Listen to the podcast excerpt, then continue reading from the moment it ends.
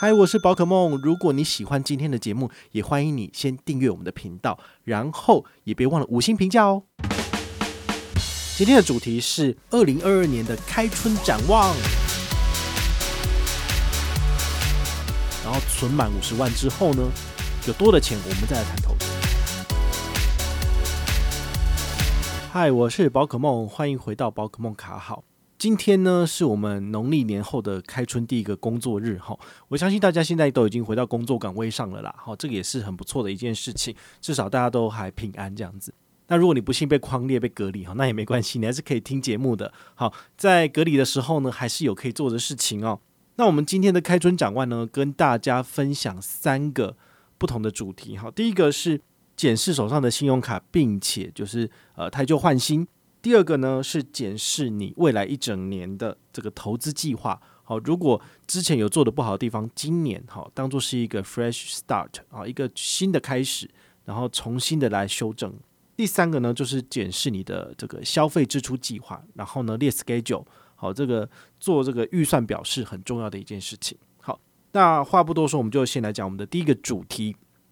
检视你手上的信用卡啊，我们这种呃，身为信用卡消费达人吼，就是一定要跟大家分享一下，就是第一件事情，你一定要去注意你手上的卡片哦。所以呢，我通常我在我的讲座都会问大家一个问题啊，就是你手上的主力卡是哪一张？好，那做这个互动还蛮有趣的哦，就是你的卡片跟我讲之后，我马上就知道它的回馈好还是不好。好，那像呃一月十六号那个时候人生设计所的讲座哦，那个时候我就有问大家这个问题。那中间有一个与会者呢，好，他有举手回答，他说，呃，他觉得万年不变的长青神卡叫做 A Money 卡，你们有听过 A Money 这张卡片吗？这个是台北富邦推出来的卡片，好，当初应该是航空里程卡，但是后来就是呃视为之后呢，他就把它转成类似像这样子的卡片，但它的现金回馈呢只有零点五吧，没有很高。那这张卡片其实到现在都已经就是乏人问津，没有人在。讨论的，所以如果你还用这种所谓的旧时代的信用卡，请你也要务必就是转换成回馈率比较高的，比如说在同一家银行里面的信用卡，你就可以选择台北富邦 J 卡。啊，那 J 卡选择 J Points 点数回馈，你至少就是国内三趴，好，这个是毋庸置疑比零点五趴就高了六倍，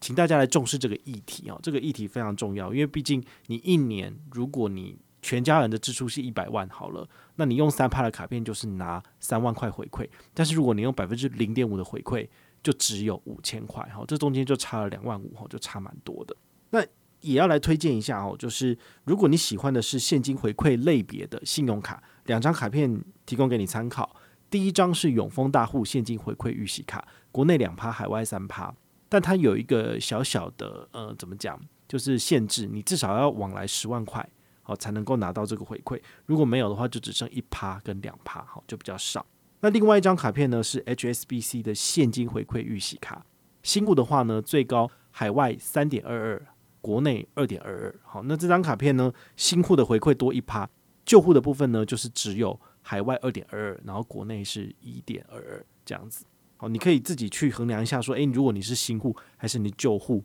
或者是你有没有要跟这个银行往来来决定你要使用哪一个金融产品？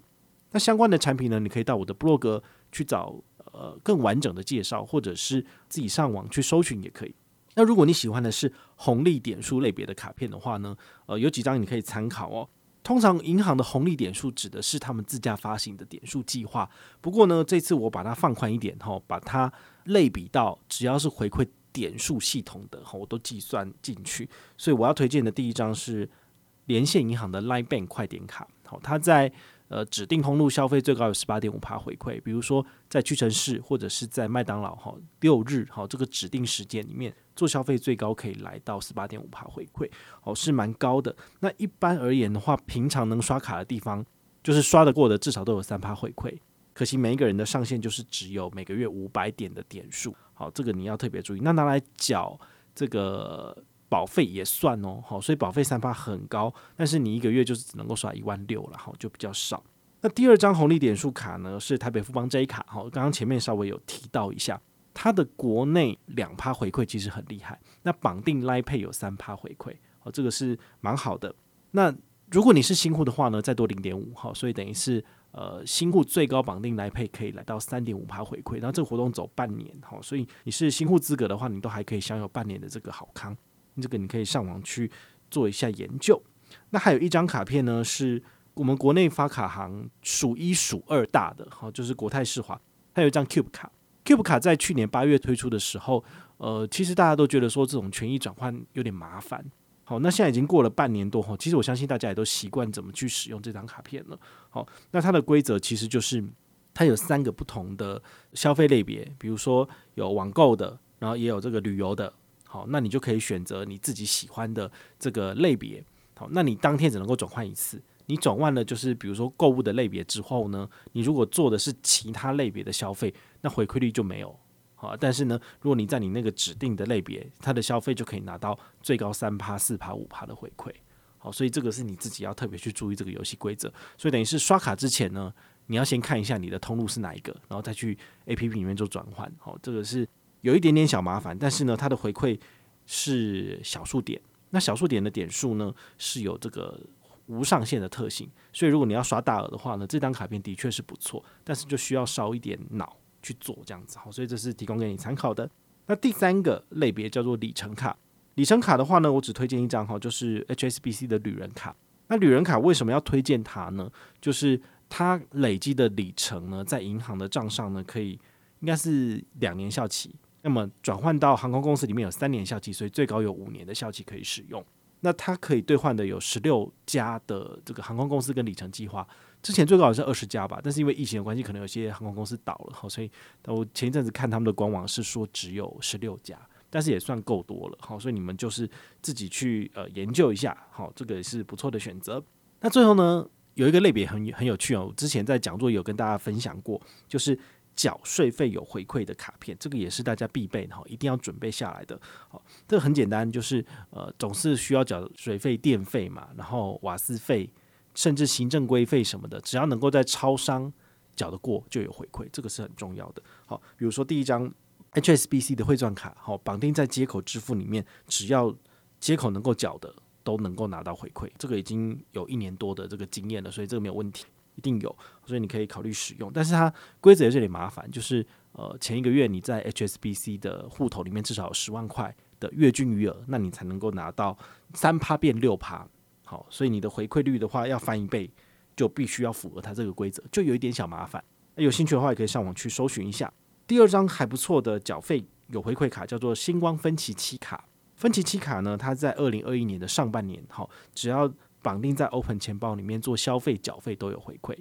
那如果你有 OU 数位账户，好，今年上车的人呢，就是直接每个月加三百给你，就是十趴回馈加三百，所以就是刷三千拿三百，好，这个还蛮好的。所以呢，这一阵子我就把把它绑定在 Open 钱包里面，然后跑去缴电费，好，因为电费可以预缴，你缴三千块，你至少可以拿到的是三百的现金，然后再加上你刷一千可以拿到一百一，这个分期期卡，所以等于是我拿到了四百一十块回馈，好，这回馈算起来其实也是蛮高的。好，就提供给你参考。那第三张呢是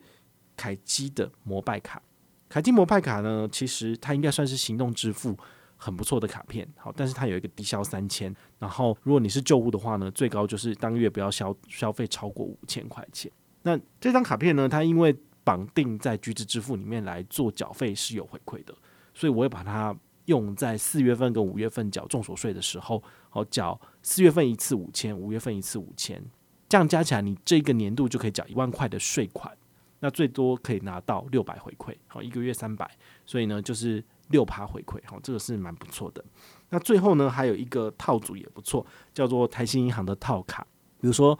接口支付绑定接口卡呢，礼拜三在接口的 APP 里面做缴费有六趴回馈，但回馈的是接口币，好，就不是这个现金的部分。那如果你是礼拜六的话呢，你用啊，GoGo 卡跟 FlyGo 卡，好，然后每个月缴六六六六元，好，六千六百六十六元，你就可以拿到六趴的回馈，好，这个是他们搭配台新配然后在超商缴费的时候可以拿到的回馈，好，所以我把它当做是台新的缴费三神卡。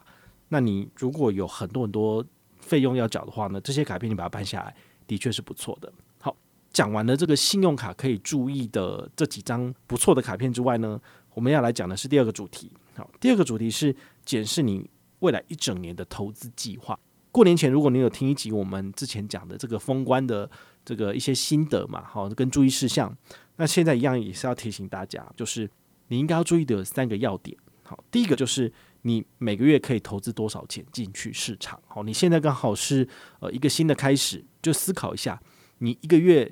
缴一千块钱来做投资可以吗？会不会太少了？那如果一个月扣款三千块钱来做投资可以吗？好，你可以去思考一下。好，那一个月如果投资三千块钱，一年就是三万六。好，那你有没有可能就是可以多投一点，变成一年可以投资四万块钱，或者一年投资五万块钱？用这种方式，你存的钱越多，投资的越多，你这样子翻身的机会才会越来越大，越来越快哈。所以这个是没办法。如果你储蓄都没有做到，那就更别想去投资了。好，所以投资的金额你要特别注意。那第二个，买什么东西？你之前如果都只习惯买基金的，也请你要仔细的思考哦，因为基金的手续费跟内扣费其实都是比其他的产品还要贵。好，那这会对你未来投资的这个资产成长上会有一定的限制哈。那我个人觉得，你自己的辛苦钱呢，你自己最在乎，就不需要都给银行赚。然 后我说真的，我是绝对不推荐买基金的，因为基金它的。这个收的取的内扣费实在是太昂贵了，好，这对你的资产成长有很负面的效果，哈，非常非常的严重，所以我现在都不太喜欢去讲这个东西，我也不推荐你去买，你要买你就买 ETF 就好了，好，那除了基金之外呢，你是不是也考虑使用股票？是不是可以使用差价合约交易平台，或者是买加密货币？好，做这种呃线上的那个 NFT 的投资之类的，好，这其实都是你自己可以选择的部分，但你还是要评估你自己可以承受的风险。比如说，你买那些虚拟币，那这些虚拟币有没有可能就是一系归零？有，那这个钱你可以承受它就是变成零元之后对你生活造造成的影响跟负担吗？如果你觉得没差，你就可以玩；但如果你觉得啊，这个钱真的是很辛苦赚的，那你就不要去玩这个东西。好，所以这个是你自己要去思考的哦。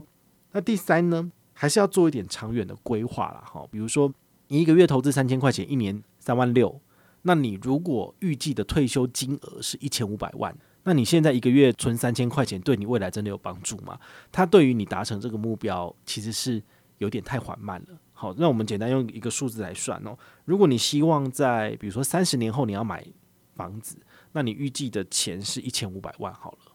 那一千五百万除以三十是多少？就是五十万。好，所以你要从现在开始每年存五十万，才有可能在三十年后存到一千五百万。好，所以这个数字其实是蛮沉重的。好，这也是为什么我觉得年轻人真的是对于买房子这件事情是不太有什么奢望。毕竟年收入没有办法往上提升，但是呃，这个房子越来越贵。哈，这对我们来讲真的是奢望。好，除非你就是想要在股市赌一把，然后真的有机会翻身，你才有可能去买房。所以呢，你的长远规划还是要去思考一下。比如说，我希望我在呃二十年后退休，那我只要存到五百万好了。那五百万除以二十是多少？你每年至少要存二十五万。那每年至少存二十五万，你除以一个月存多少？再除以十二，就是你一年至少要存个两万块钱。那你现在有一个月存两万块钱吗？如果没有的话，你可能二十年后五百万都存不到。当然，如果你透过复利的法则，好，这个七二复利法则的话，你不需要等到二十五年才可以存到五百万。你可能大概十五年就可以存到了哈，但是前提是你也是要有那个胆，好，就是你的钱放在美股，好，上上下下，但是平均报酬大概是十趴。台股的话呢，上上下下，但是平均报酬大概是七趴。好，你用七二复利法则，你就会知道你的资产大概多久会翻一倍。好，所以这个相关的概念，我们之前也有在 YouTube 影片跟我的部落格文章都有做过分享，好，或者说我们之前 Podcast 节目都有讲过。那你也可以去呃研究一下哈，这个七二的复利法则对于你的资产成长是不是有所帮助？好，这个你可以去理解一下。那检视这个未来一整年的投资计划讲完之后呢，我们第三个段落呢，来跟大家聊一下这个消费支出的 plan 哈，预算的计划表、年度计划表为什么很重要？其实，嗯、你如果有去看一些书哈，之前。我之前好像有分享过一些阅读心得，是关于那个有钱人跟你做的是不一样的事情。其中有一个就是所谓的年度预算表。年度预算表其实就有点类似是记账的概念哈，就是说你只要记账，大概记个三个月到半年，你大概就会知道你的生活开支的费用是多少。那你有了这个基本的数字的概念之后呢，你可以推算出一整年你可能会花的钱。比如说你是机车族，那你。一个月的机车花费你一定知道多少吗？比如说你一个礼拜你加两次油，一次九十块钱，那是不是多少？一个月就是大概一百八乘以四，对，大概是七百多块钱。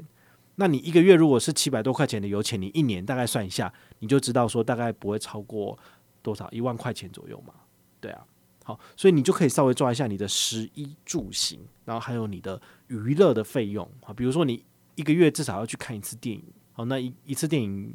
三百三嘛，那如果你抓松一点，你抓个两百五好了，有一些信用卡折扣你可以用两百五，那你如果看看一年，那就是十二场，那你这样乘下来的话，你就会知道大概是多少钱。大概三千块钱左右，好，所以你的娱乐费用你也是算得出来的。那这些食衣住行的费用算出来之后，你就会知道说，哦，好，我一年的开支预算大概是这些东西。那你现在的薪资你也是可以预期的，所以你大概也可以算得出来说，哦，我的收入扣掉我的支出之后，我大概可运用的金额是多少？那这些可运用的金额，你就可以把它分配到存款、储蓄，然后还有投资的部分。啊，或者是你的孝亲费，或者是你的其他的保险支出的部分。好，所以透过这个设立你自己的这个年度预算表，你就可以稍微知道一下你未来一整年的现金流会往哪个方向走。好，所以这个也是呃开春的第一天，好，就是新的开始，你可以做的一件事情，这也是蛮重要的。好，那我们最后来就是跟大家做个总结哦。其实过了这两个礼拜，你可能发现这个 Omicron 它的这个来势汹汹，就是呃已经开始在影响我们的生活了。包括就是呃它有好几条不同的传播线一直在不断的传染，什么时候会升三级不知道，至少就是现在国家都说这是可控的范围嘛。好，但是呢，其实这还是会有所谓的不确定性啦，因为你可能出去外面吃个饭而已，然后你就被通知说你要被隔离了。那在这种情况之下呢，其实你的生活会产生很大的改变，比如说十四天。你会被抓去检疫所，你可能没有办法上班，那你的薪水是不是一个月本来可以拿三万，少一半，十四天是不是就只剩一万五？那你平常要支付的的这些费用怎么办？好，这对你还是会有一些相当程度的不方便。也许国家会补助一点钱，但是那个可能跟你原本的收入比起来，就九牛一毛而已。好，所以。你应该未雨绸缪，好，未雨绸缪的意思是说，你还是有一笔紧急预备金，比如说五十万、六十万放在某一个户头，然后你忽然间没了工作，或者是呃工作的薪水变少了，你也不会感到忧心，好，这就是所谓的未雨绸缪。那另外一个就是因为生活在这个时代上的不确定性越来越高了，好，所以你的心里面可能开始会有一些压力。那你要怎么样才能够让你自己降低这个不确定性？啊，我之前在看那个 Netflix，那时候讲那个新冠肺炎疫苗有几集这个呃节目，就纪录片蛮有趣的哦。他就讲到这个问题，就是大部分人面对这种不确定性的压力，那你你的身体状况会变变得不好啊，因为因为你会觉得不开心，然后很多事情是不能掌控的。所以这个时候呢，你可以去做一些你能够掌控的事情，比如说早上起床之后呢，你列个 schedule，就像我们刚刚讲的，你对于你未来的支出列个 schedule，你为对于你的投资计划列个 schedule。你想要做的事情，你把它列下来，然后你一个一个的去完成它。其实这样子，你就会变得呃，感觉上有一点重新掌控你自己人生的感觉。好，所以在这种情况之下呢，也许这些呃，Omicron 好，这些武汉肺炎疫情的事情，可能就比较不会影响到你。好，您就可以慢慢的回到你自己生活的正轨。好，那如果你是不幸受到感染的人，也许你是轻症，也许你是重症，好，重症可能就没有办法听了。但是轻症的话呢，当你呃康复了之后，对吧？你也是要回到你的正常生活，所以你也可以透过这些呃刚刚讲的这些撇步，你可以慢慢的去抓回去你自己呃这个生活的重心。好，那除了刚刚讲的这个呃疫情对我们生活的影响之外呢，我也建议你就是列读书计划。读书计划其实。呃，这感觉上应该没有很困难，但我发现现代人都不太爱读书。我自己是书一堆，然后看到喜欢就买，然后想办法就抓时间读，抓时间看。那有时候有一些出版社也会送我书，但是我觉得一本书也才三四百，其实他们送不送我都没差。因为重点是我看我喜欢的书，我收集我我喜欢的一些资讯，这是很重要的。所以读书真的是最便宜的娱乐了。那你们有兴趣的话呢，呃，自己去书局，或者是你在网络上浏览。多找一些自己喜欢的书，或者是你可以从我推荐你阅读的书开始读起。那么用这些呃读书的时间，哈，比你在网络上面就是一直花 FB，然后就是一直消耗掉你的能源，我觉得这样子可能还比较对你自己来还是比较有帮助一点啦。好，所以列读书计划很重要。然后呢，如果你到现在都还没有存到你自己的紧急预备金，比如说你的薪水是三万，存六个月就是至少要十八万。哦，那你的薪水如果是十万的话，至少要放个六十万。好，你的紧急预备金如果都没有准备到的话，请你要特别去列一下今年的存钱计划。先不讲投资，请你先把钱存起来，存到一定的数字之后，比如说你的计划是大户数位账户的五十万一点一趴都把它存满了。好，那这就是你的紧急预备金的这一桶金，好，半桶金。那你就今年就好好的把钱好能存的就赶快往大户数位账户存，然后存满五十万之后呢，有多的钱我们再来谈投资。好，我觉得这样子的话，对于你自己呃走路或者是生活在世界上面，感觉上才会比较踏实一点的。好，如果是以前的我真的没有存个十万二十万在身边，我我觉得我这个压力会很大。比如说你偶尔随时可能就是会有一笔钱要支出，那你在没有钱抓不到，或者你要等到月底的时候。你的薪水进来，你才能够拿来支付这件事情，其实会对你的身心造成很大的压力。那你可能就会在身心失衡的情况之下，做了比较不明智的决策。不论是你在转换工作，或者是呃你在跟别人交往，或是谈恋爱，或者是怎么样，其实对你身体都会有一些不好的影响。所以我也建议大家，就是先从金钱开始，好把自己稳固下来。好，那当你遇到外面的大风大浪的时候，你都会。呃，有一个备援，那你就不会觉得就是很有压力这样子。那如果你有任何的问题或任何的想法，也欢迎你就是到粉丝页私讯我，好，或者是留言，好，或者是抖内都可以。好，我们有看到的话呢，都会在做节目跟大家回报哦。我是宝可梦，我们下回再见，拜拜。